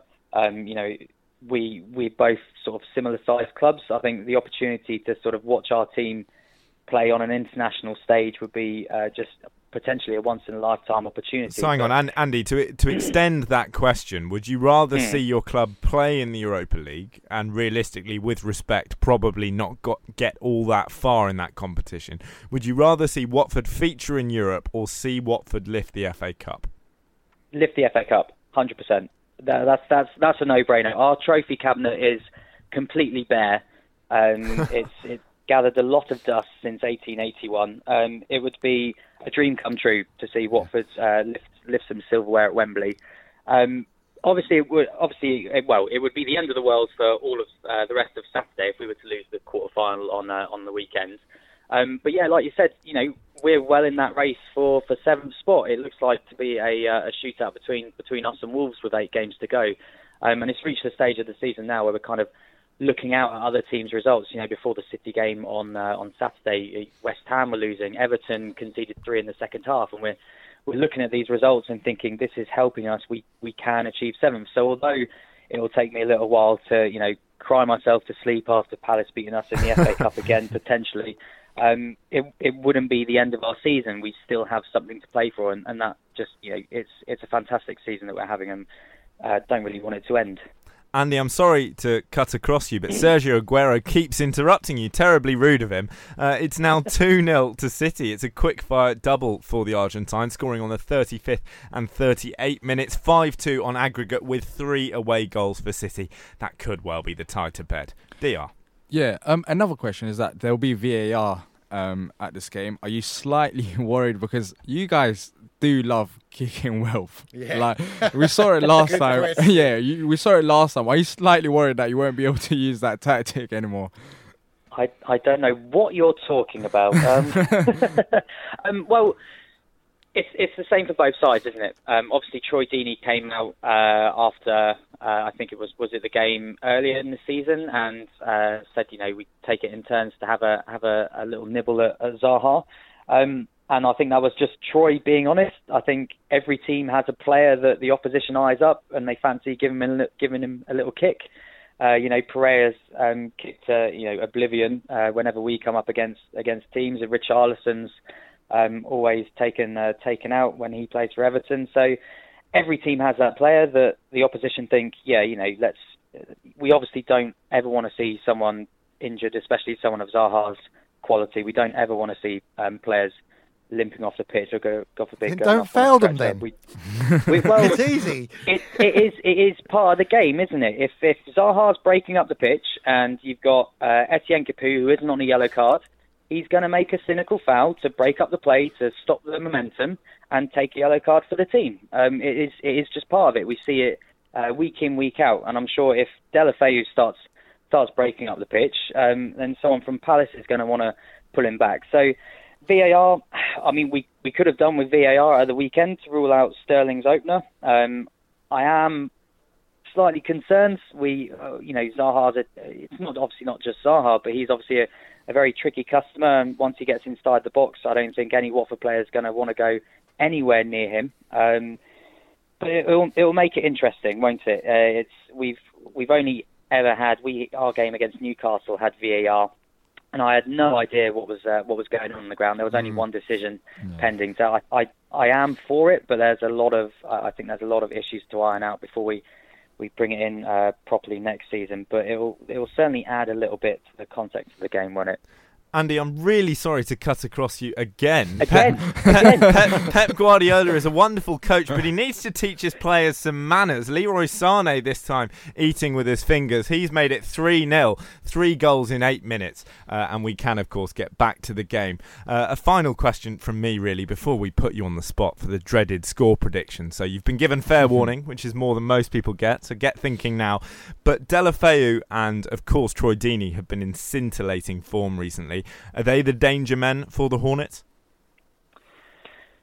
Uh, it's it's tricky because I think Andre Gray is going to be banging on Javi Gracia's door to ask him um, to start the game. Um, you know, he scored the winner in the last two home games, and Deulofeu, whilst he got that uh, impressive hat trick away at Cardiff and scored against City at the weekend, it's still something not quite right about the Deeney Deulofeu partnership. It's not clicking just yet.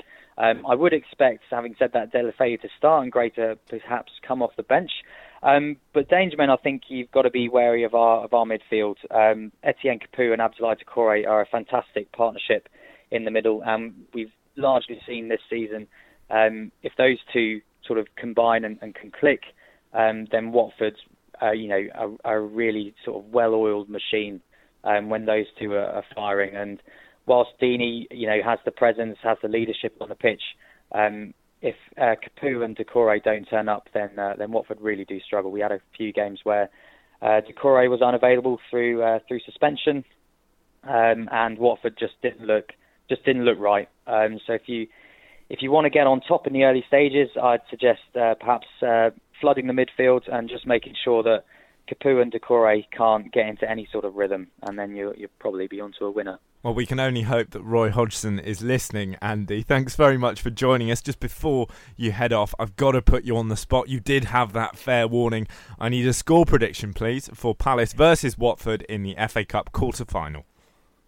So obviously uh, we're at home. The Palace fans are going to be incredibly quiet. Two thousand fans down. Um, uh, no, I'm only messing. Um, I said on our show on Sunday, a three-one Watford win after extra time. 3 1 Watford win after extra time. Easy for me to say. You heard it here first. Thanks very much, Andy. That was Andy from the Hornets Nest podcast and, of course, the Watford fan show here on Love Sport Radio. We've heard the Watford view coming up. I think it's time to hear what Palace think about things. This is Love Sport. You are listening to the Crystal Palace Fan Show here live on Love Sport Radio with me, Johnny Burrow, and of course Nick Gillard and Dr. Kernaz from the Back of the Nest podcast. It's not been all Palace for once on this show because we have some major Brexit news coming out of the Houses of Parliament. MPs have been voting this evening on Theresa May's latest Brexit deal. 242 supported it, including three Labour rebels. 391 MPs opposed it. That's including 75 defecting Tory MPs, with a majority of 149 leaving Britain once again in the lurch. And the CBI, that's the Confederation of British Industry, have issued a statement saying that enough is enough. We need some kind of stability. They said a new approach is needed by all parties. Jobs and livelihoods depend on it and it's time for Parliament to stop this circus. Strong words there, strong actions, of course, in the football as well around the globe, not just with Palace. We've got Champions League action. Juve lead 1 0 against Atletico Madrid just coming into half time. Atletico, of course, 2 1 up on aggregate, and away goal for them would make things very, very interesting. Manchester City cruising really at the Etihad against Schalke 3 0, 8 goal, 8 goals, 3 goals in 8 minutes there, 8 goals in 3 minutes minutes would have been good, wouldn't it? 6 2 up for Pep's men. Uh, in the Championship with your London fixtures, it's 1 0 to Sheffield United at Bramall Lane. They take on Brentford, but Gary Madine has been dismissed.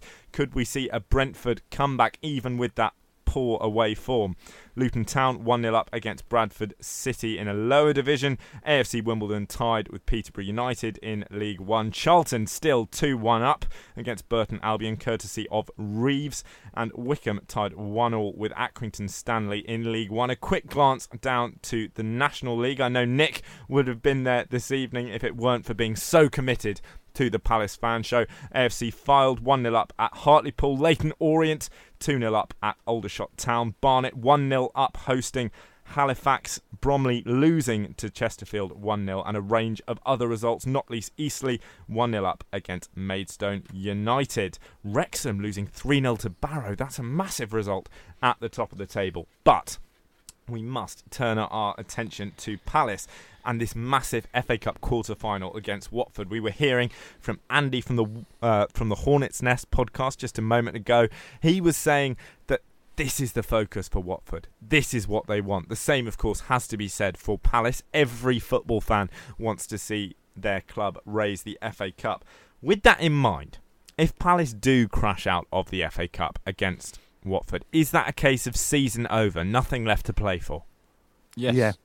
is at the same time, yes. Um, you look at it, we're five points above the relegation zone, but we're also five points below tenth place. So we're right in the middle of of it all.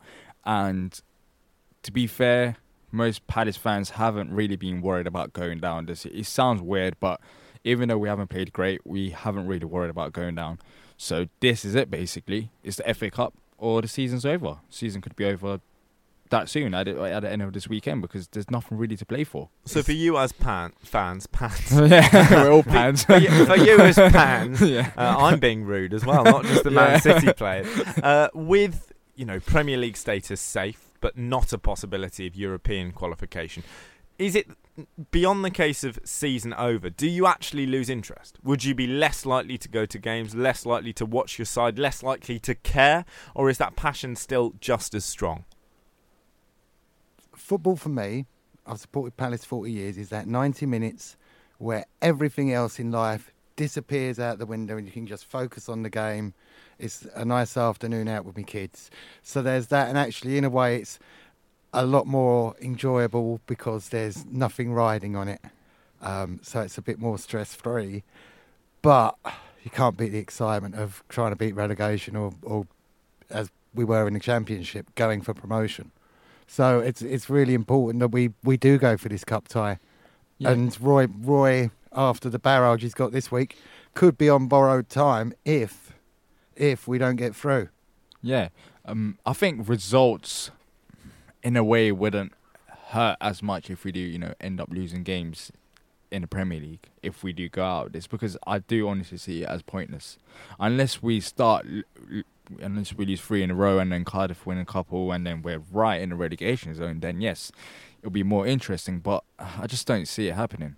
And That- I, that's that's pretty much it. I I will still care about the club and still have passion, but when it comes to it, it'll just be like half an hour after the ninety minutes. Like I'll think about it. It's like, what are we actually playing for? We're not really playing for anything, so it wouldn't hurt as much. So, were you to go through to the quarter to the semi-finals, sorry, make short work of Watford and progress to the next stage, would you then be advocating resting players in the Premier League to keep them fresh for the FA Cup? We've seen it a lot this season. Certain fans getting annoyed at Premier League teams perceived to not be taking the FA Cup all that seriously in terms of their lineups. With Palace and indeed possibly Watford, would we now be in a situation where that competition would take precedence over the league form? I'll, go on.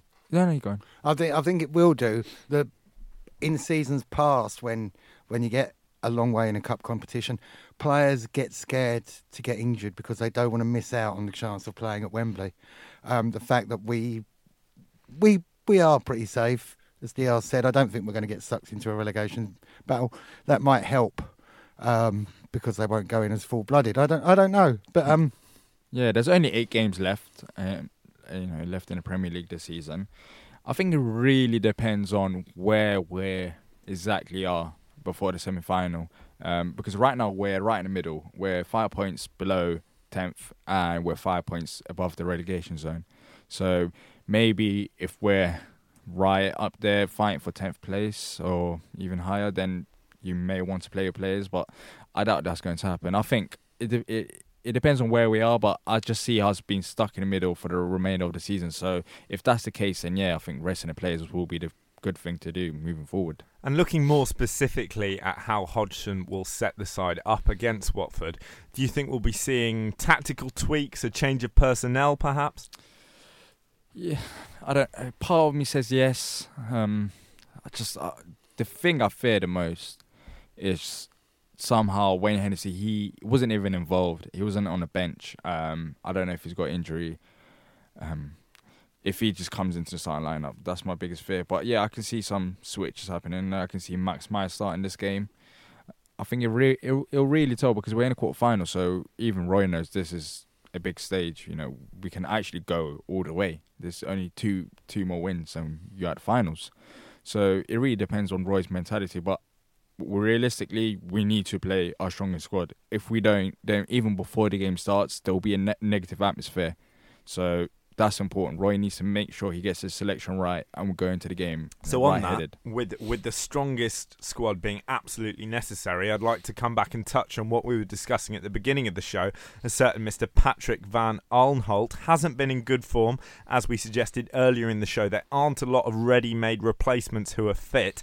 Does he play in this massive, massive cup game for Palace? He plays due to the fact that Jeffrey Schlupp, he I don't I think he needs to be he needs to have a couple of games to get used to the left back position because when he slotted there against United, he was just He- first the first thing that happened it was it resulted in a goal. He was just out he was just out of uh, position. it was like he didn't have time to run to position. Really, yeah, that's wasn't what? I, and I wouldn't I wouldn't risk that against you know against Watford because this is such a big game. He'd be so there for the that, beginning, though. Huh? He wouldn't be trotting over. But to we the- don't know yeah. what what if what if that does happen and he is out of position all game long because he hasn't played there. So we can't really blame Jeffrey Schlupp because we'll use the excuse that he hasn't played there. So it really depends depends on you know if he can if he, if he can start there, but I doubt it. So I'll start Van Aanholt. Well, lads, we're coming to that point in the show where I don't just need your lineup predictions, I need your score predictions for a massive game against Watford. DR, we'll start with you. Two one Palace. 2 1 Palace. He's a confident man. Nick, 2 0 Palace. 2 0 Palace with a clean sheet, even if Patrick Van Aanholt is included. It's been a wonderful show. We've done Palace, we've done Brexit, we've done Champions League, we've done. Oh, what have we done? We've done Glenn Murray running off with all of our mothers. It's been a busy one. Join us next week on the Crystal Palace Fan Show.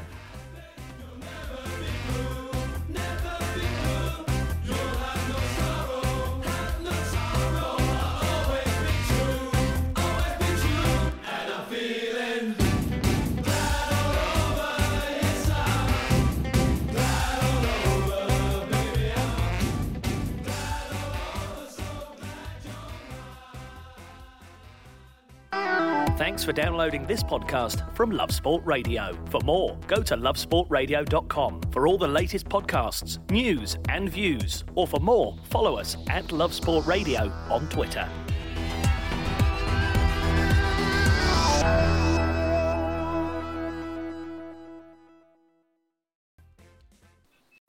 It's the 90th minute. All your mates around. You've got your McNugget share boxes ready to go. Your mate's already got booked for double dipping, and you steal the last nugget, snatching all three points. Perfect. Order McDelivery now on the McDonald's app. You in? At participating restaurants, 18 plus, serving times, delivery fee, and terms apply. See McDonald's.com. And there it is. That's as good as it gets on this stage. Nissan Townstar EV strikes again. It's an unstoppable van. Unstoppable. Look, just fantastic. You can actually see the Pro Pilot technology in action. Effortless parallel parking. It moves with all the confidence that comes with a five-year warranty. And with a bench full of all-star van experts, there's real strength in depth here. That's all-star quality. Search Nissan Townstar EV and visit your local all-star van centre to see for yourself. Terms and conditions apply. Five years or 100,000 miles, whichever comes first. ProPilot is an advanced driver assist technology. Driver's responsibility to stay alert, drive safely, and control vehicle at all times. This podcast is proud to be part of the TalkSport Fan Network. Talk Sport. Powered by fans.